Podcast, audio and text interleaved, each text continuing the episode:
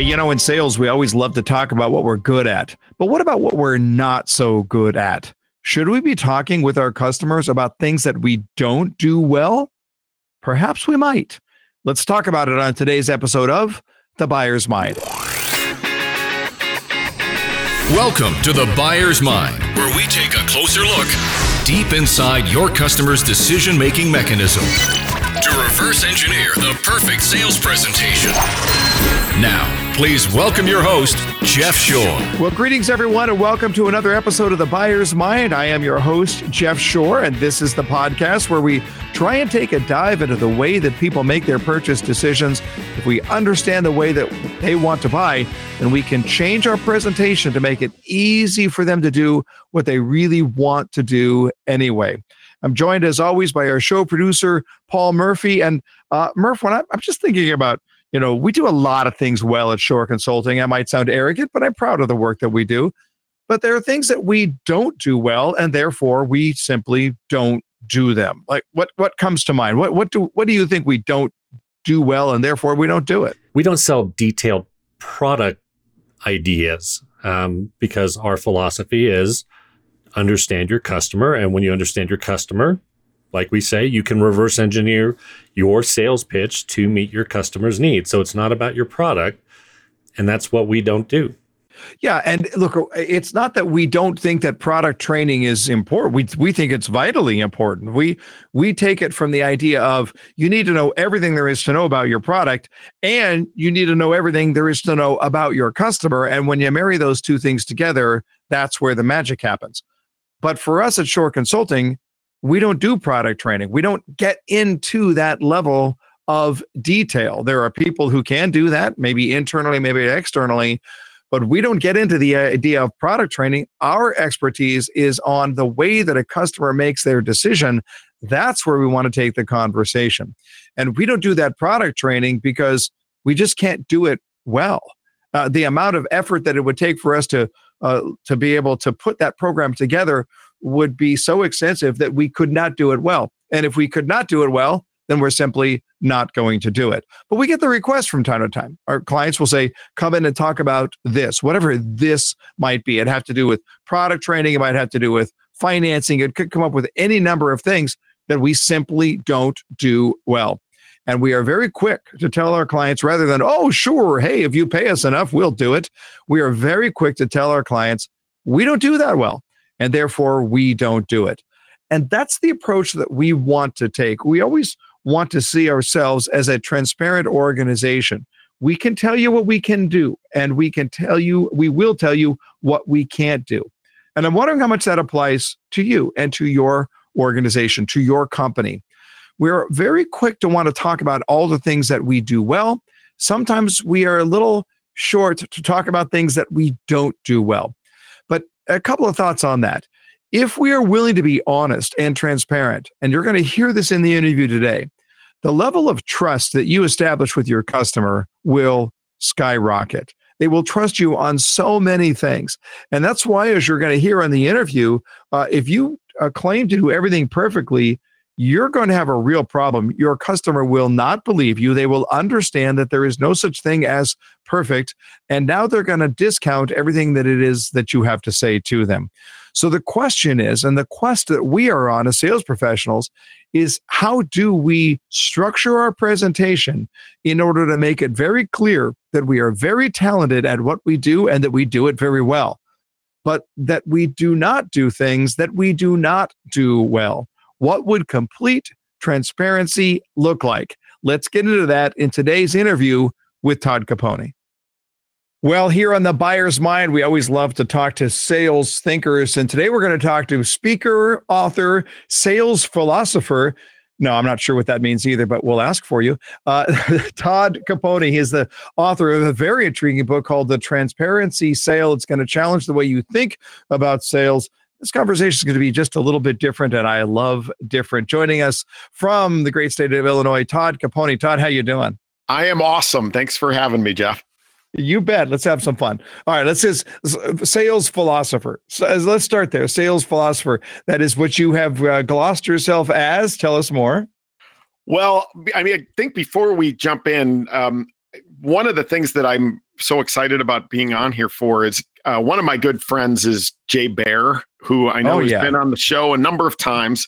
and he always times, gives yeah. the advice that before you go on a podcast, you should listen to two of the episodes. Well, as it turns out, I've been a subscriber of this one for a while. And part of it, when you ask about being a sales philosopher, is you've got to do your research. Um, Yeah. I suddenly, a couple of years ago, and I'll, I'll tell you the story here in a minute, but I got really intrigued with this whole world of decision science and Mhm. the fact that neuroscientists have basically pinpointed how we make decisions as human beings. And so I dug in and I found just a treasure trove of information, which, if you're selling something, it's probably a good idea to know how decision making happens. And so Mhm. I've been trying to figure out what it is so that I can not only use it, but teach it for good and not evil. Yeah, uh, I love it. It's so is that sort of uh, you know because I've always thought that I'd like to carry that banner to some extent that there is a, a dirtiness and ickiness that some people think about sales, and I'm I almost feel like I'm on a charge to say no, no, no, no, no. If it's an us versus them, and and I'm only interested in my commission, then I understand where that mindset would come from.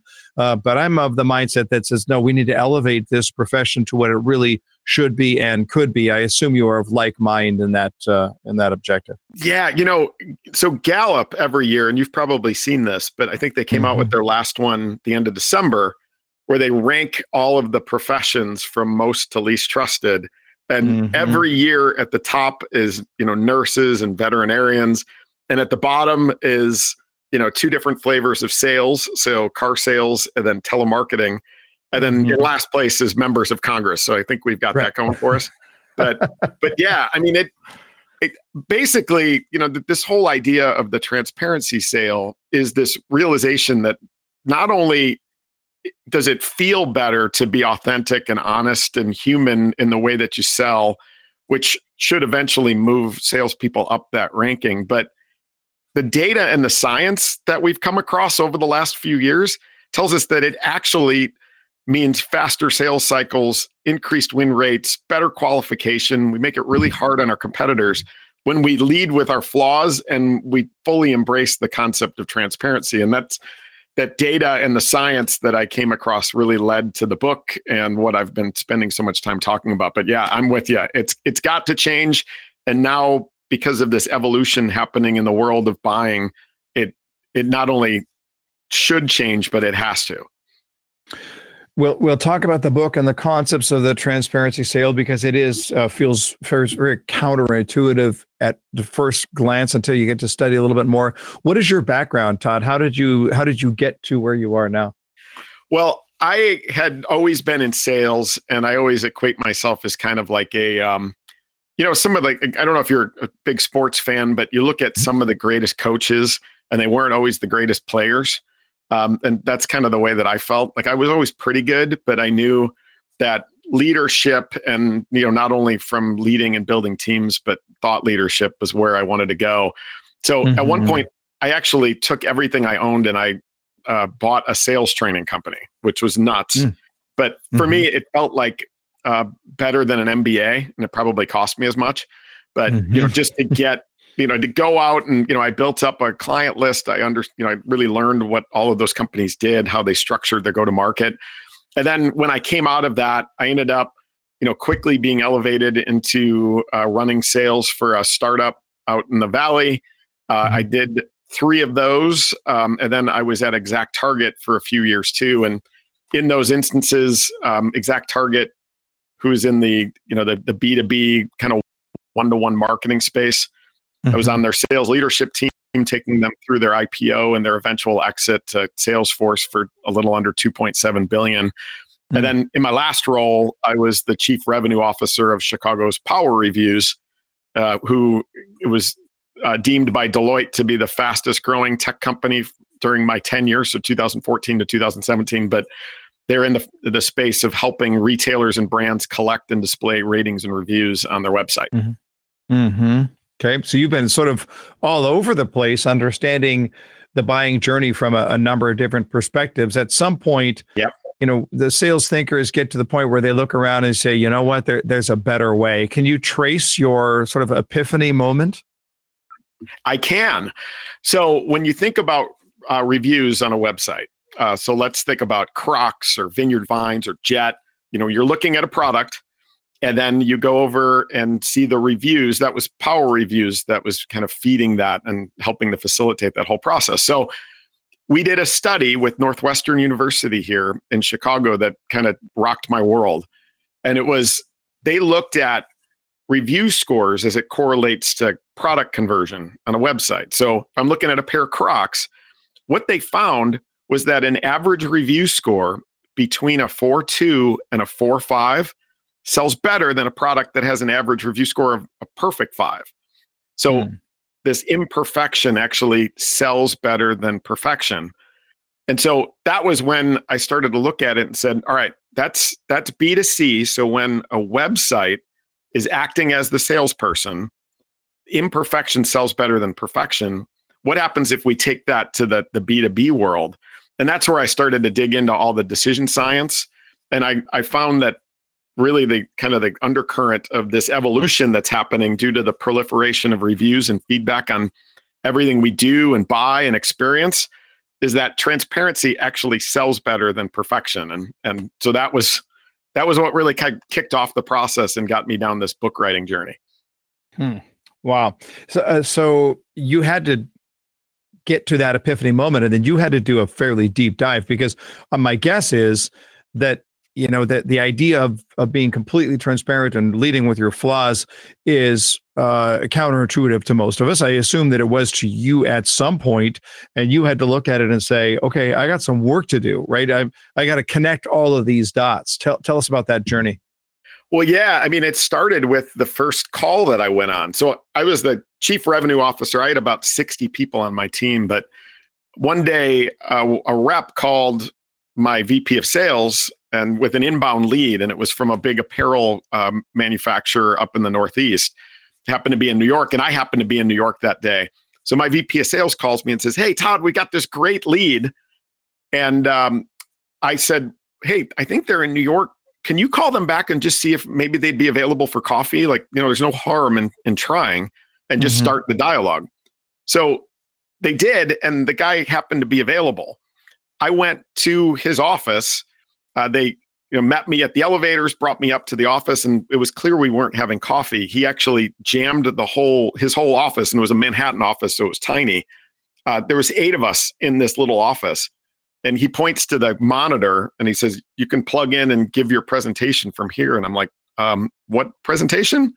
And uh, I ended up. I looked around this room and I thought, "Hey, this might be as good of a time as any to try this." Because this guy was very New York in the best way possible. Like there was no small talk. It was just let's right. get to it. Yeah, uh, I'm looking at your competitor. I'm looking at you. Why are you better than them? And I decided I'm going to try it. And so I, mm-hmm. instead of going that path, I said, "Hey, can I start with what they're better than us at? Uh, because if that's going to be really important, you're going to find out anyway. Like, let's get it off the table now and save us all a lot of time." And so I did, you know, our competitor had an add on that was not even on our roadmap. And I wanted mm-hmm. to be mm-hmm. clear about that. I didn't want to get three months down a sales process and have them find it. And they not only completely disarmed in that they became much less New York, much more engaged. My transparency led to their transparency. And 20 minutes in, this guy kicked out all the other seven people and literally pulled his uh, budget off of his credenza. So it was a file and he opened it, pointed his finger to it, and it literally said ratings and review software and had a dollar amount on that line. And I've mm-hmm. never had anybody do that in the history of me being in sales.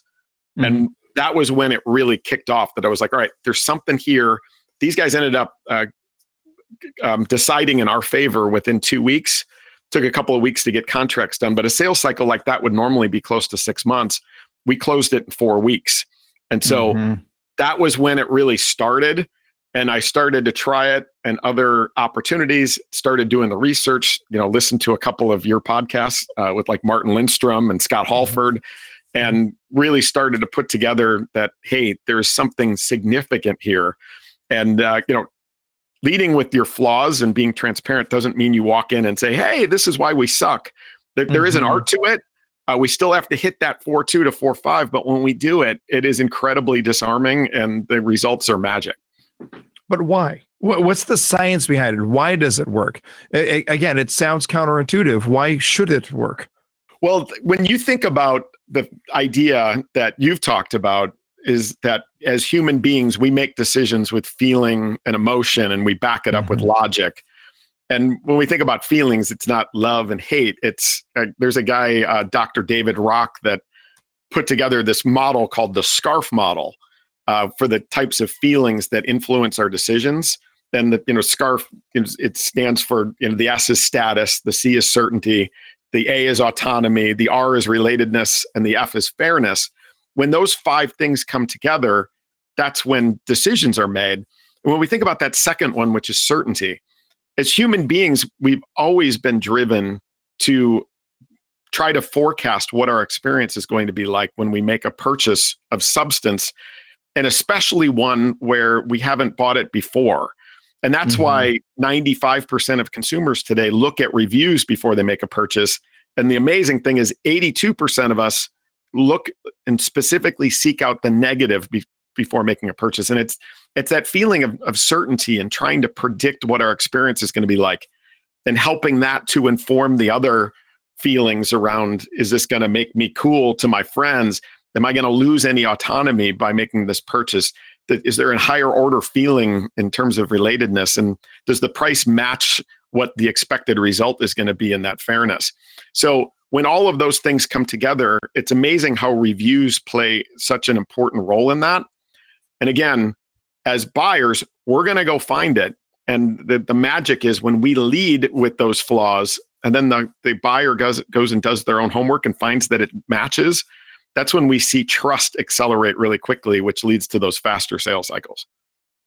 So okay so so here i am you know i'm i'm an author i got a bunch of books on on amazon and when i think about one particular rating that sticks in my craw to this day when somebody comes along and says, well, um, you know, I'm in a totally different industry, so the book doesn't apply to me. It was good, but it just didn't apply to me, and then gave me one star.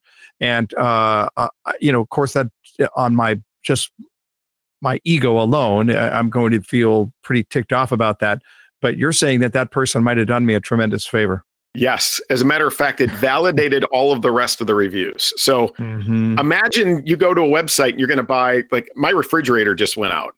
Uh, so this weekend, I was online doing the research. And when I find a refrigerator that has all five star reviews, I, again, inherently, that does not help me predict what my experience is going to be like because we know that everything is flawed.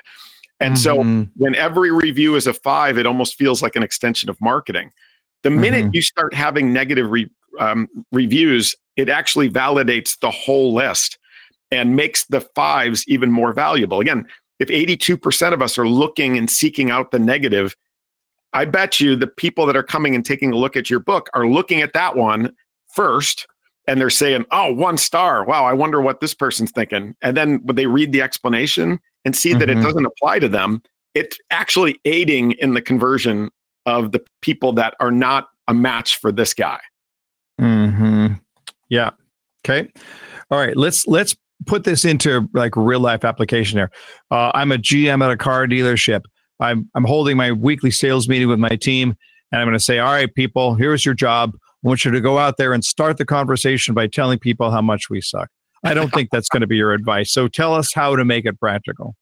Well, I think it's understanding who your product is right for and who it's not, and making mm-hmm. sure that you're validating that from the beginning. I, I often talk about the experience of going to an IKEA where you go, you find the product that you look you're looking for. There's no salespeople around to help you. You're going to load it onto a cart that doesn't have brakes yourself. And then you're mm-hmm. going to go out to the parking lot. You're going to jam it into your car, Tetris style. You're probably going to drive home with an injury or two. Then you're going to open the box and that's when the fun really begins where there's a thousand parts and not a single word on the instruction and when you think about being in furniture retail you would think gosh it would be so easy to beat them well it mm-hmm. turns out ikea's been the number one furniture retailer for the last eight years in a row because they mm-hmm. embraced that idea of listen this is what your experience is going to be like.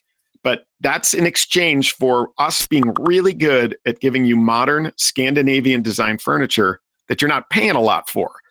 And so when we take that to car sales or any other product sales, the first thing that I implore anybody to do is to work with their marketing organization and say, listen, as a buyer that's going to go do their homework on their own before they walk in here, what are they going to find? And let's make sure that we are well messaged to embrace those things that are true and address those things that aren't. So mm-hmm. if I'm mm-hmm. going into a car dealership, um, I, I, drive an SUV and an old Jeep, and I walked in and um, I was looking at a pickup truck just because I was curious. And if that person goes up to me and embraces this idea that all right I'm would be considering moving from an suv to a pickup truck what are the things i'm going to love and what are the things i'm not lead with mm-hmm. those things that i'm not going to love about it and then we can have a real conversation. It's incredibly disarming but it makes the positives stick a lot more effectively too.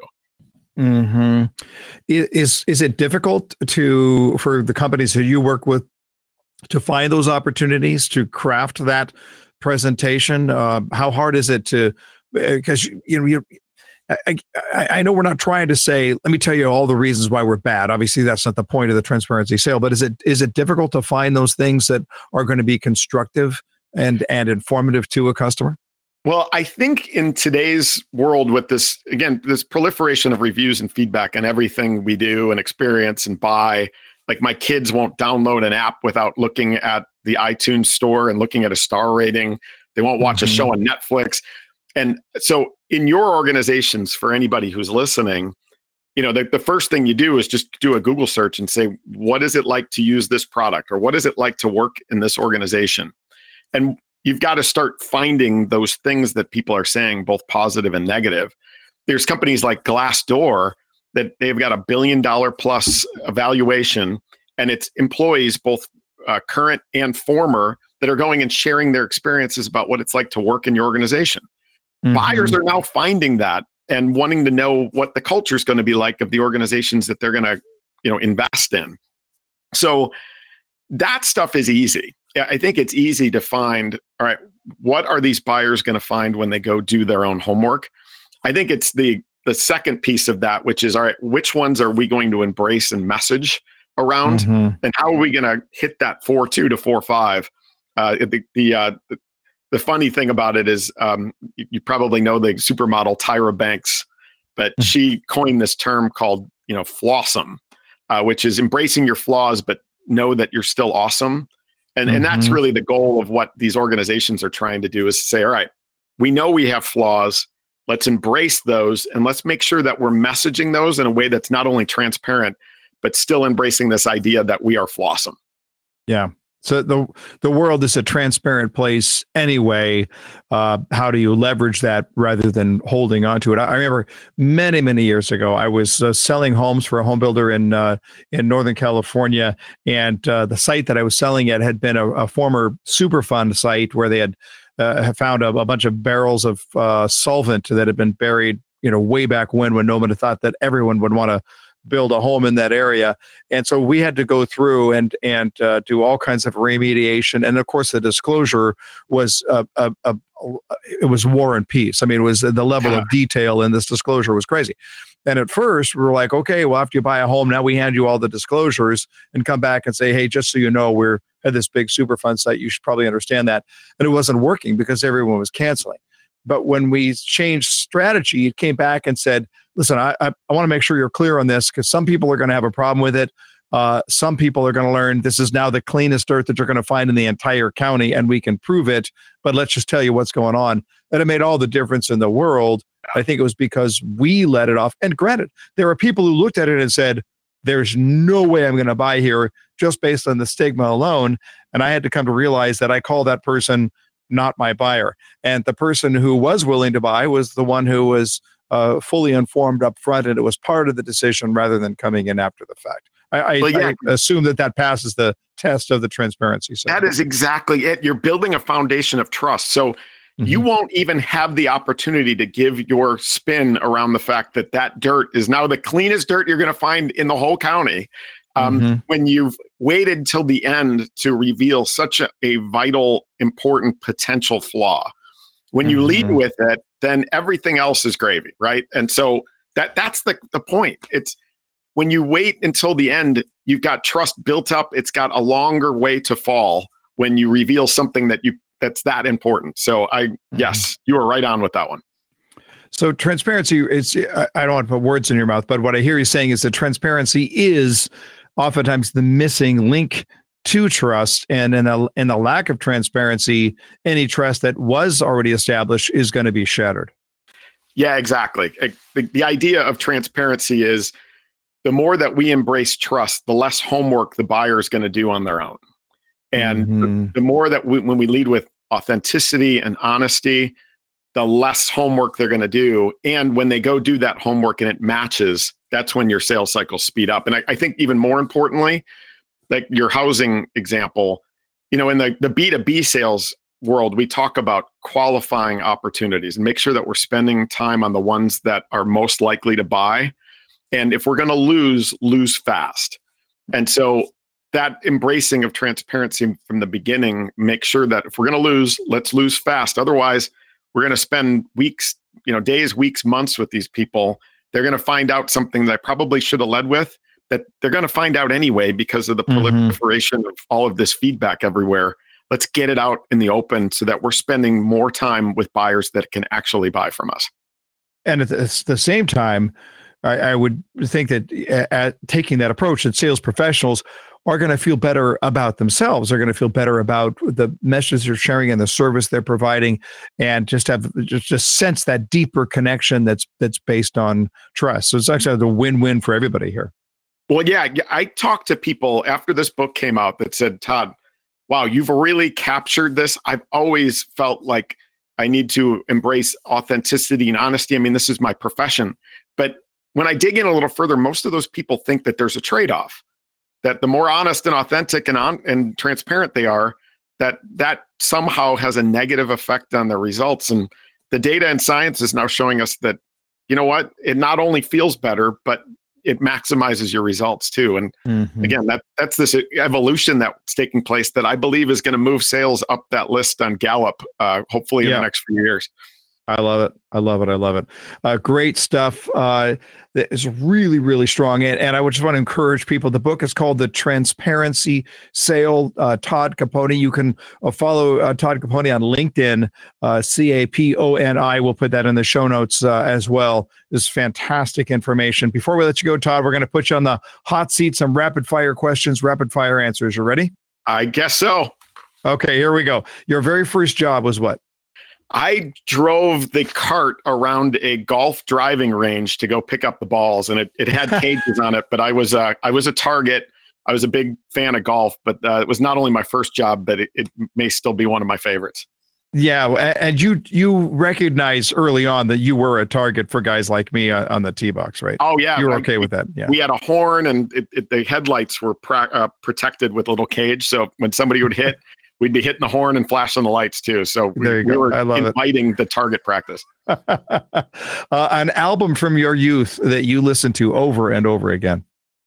Wow, that's a good one. Um, I I really started to embrace um, music in college more than anything else, and that was right yeah. the, the heart of grunge. So mm. I am mm. a uh, big Alice in Chains, Soundgarden, Pearl Jam fan. And uh, Soundgarden Superunknown continues to be a regular on my playlist. Love it. Uh, the most beautiful place you've ever stood. You know, I um, I was the head of sales for a company that was headquartered in Auckland, New Zealand, of all places. Mm. Um, and so I used to travel out there, coach basically uh, once a quarter, which is mm-hmm. I don't recommend.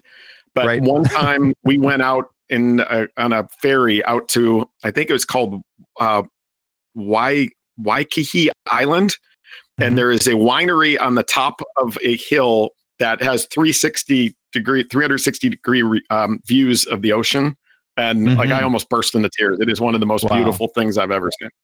All right. It just got added to the life list. Uh, any book that made a profound impact on your life? Um you know that's a tough one you know being a sales philosopher i i looked at what was happening with the Challenger sale. Mm-hmm. And I fully embraced that. And it headed me down this path of sales philosophy and methodology. I know that's mm-hmm. probably mm-hmm. a bad answer, but no, uh, the Challenger answer. sale helped me see that this evolution was real and mm-hmm. helped me to write my own. Sure. Uh, any movie you've seen multiple times, but when it comes on, doesn't matter. You have to watch it. I, am a, a, slapstick comedy fan, and so if yeah. Airplane is on, it is on. Oh, that's solid choice. And finally, uh, your first uh, celebrity crush. Oh gosh, I had the Farrah Fawcett uh, poster up in my room when there I was a kid. Well, who didn't? Who didn't? Love it, love it, love it. There you go. Off the hot seat, Todd Caponi. Thank you so much for being on the Buyer's Mind. Great interview, great information. Really appreciate the work you're doing. I think it's important to our industry. Thank you for elevating and continuing to find ways to elevate what it is that we do. Appreciate your time. Well, thanks for having such a great show, though. I I love being on it, but I love listening to it even more. So thanks for having uh, me. I appreciate that. Thanks so much. So there you go, Murph. Uh, good guy, Todd Caponi, right? It just seems like the type of guy you'd enjoy sitting down and having a cup of coffee with. Well, and the fact that uh, he has such good taste in podcasts uh, doesn't hurt at all. Always appreciate that. Uh, absolutely. Uh, was it awkward at all for you, Murph, to hear this whole concept of how do we lead with our flaws? You know, eh, I'm wondering how that works because when you think about Apple or Ford or even Southwest, uh, flaws are not the things I think mm-hmm. of them mm-hmm. as leading with. Right, right, and with a lot of those companies, they the, the very word flaw has to be defined to be able to look at it and say, "Here's what we can't do for you." Right. This is this is not what we are even trying to do. So if somebody looks at it and says that Southwest Airlines, as you mentioned here, uh, well, I want a first class section. Well, you, you may consider that to be a flaw. It's not to us. It's not what we do. Or I want you to serve meals. That's nice, but that's not what we do. And so if we look at it to make sure that we're very, very clear, this is what we do. This is what we don't do. It's not necessarily a flaw. It's just who we are. And it's better that you know that right now. And I think that that's a safe way to be able to put that and maybe give some clarity to our audience to be able to look at it and say, what do you not do? Uh, at times, it might be appropriate to say, well, we don't do this. And you know why? Because we don't do it well. so we don't want to do something that we can't do well. And we just don't do that well. And so that we don't do it at all because we're not going to do anything that we don't do well. Uh, look, I, I want to just suggest to you, the sales professional out there, that as we're thinking this through, as we're asking ourselves the question, the, the key here is, and I, I think that this is what Todd Caponi said that was so critical. The world is transparent anyway. So, what are they going to learn about you that you could help them to understand? And if we lead with that, then that transparency is that key link into trust. And any if we don't lead with that, then any trust that you've already established is going to get lost anyway. But there is this opportunity to disarm, to let people know that you are real, that there is uh, something here that you're not afraid of. And We try and say, well, this is a flaw in my company, in my presentation, in my value offering, and so I'm going to hide it. Uh, listen, if they're going to find out anyway, and they are, then what's the benefit of hiding it? There is no benefit there's only harm. But I want to make a suggestion here to you. As you're thinking these things uh, through, I, I want you to consider doing two things. One, have this conversation with other people in your organization right? Don't try and do this alone. Ask other people, how do we uh, look for the opportunity to um, share fairly early on in the process? He, these are the things that we don't do. Our competitors might do them, but we don't. How do you start there? What are those things that you would want to talk that would uh, talk about that would allow you to be transparent? And then the second thing I want you to do is practice it. You need to get this down. You need to have this down as a part of your presentation so that you're not on the fly uh, sort of making up what you're going to say. That's not the way this is going to work. You want to make sure that you are the professional, that you've thought this through, and that you've got a really good, really good, strong uh, firm and confident grasp on what you want to communicate. Because if we are doing this right, what we will share is that we are confident in what we offer, even with these perceived flaws or these things that we don't do. And that confidence is so important. It'll get adopted by your customer if you are feeling that sense of confidence. So buy the book, The Transparency Sale. It'll change the way that you look at your own sales presentation. It's a very cool way of looking at the evolution that is sales and how we take good care of our customers. When you know your customer well, when you take care of them well, that's when you have the opportunity to change their world.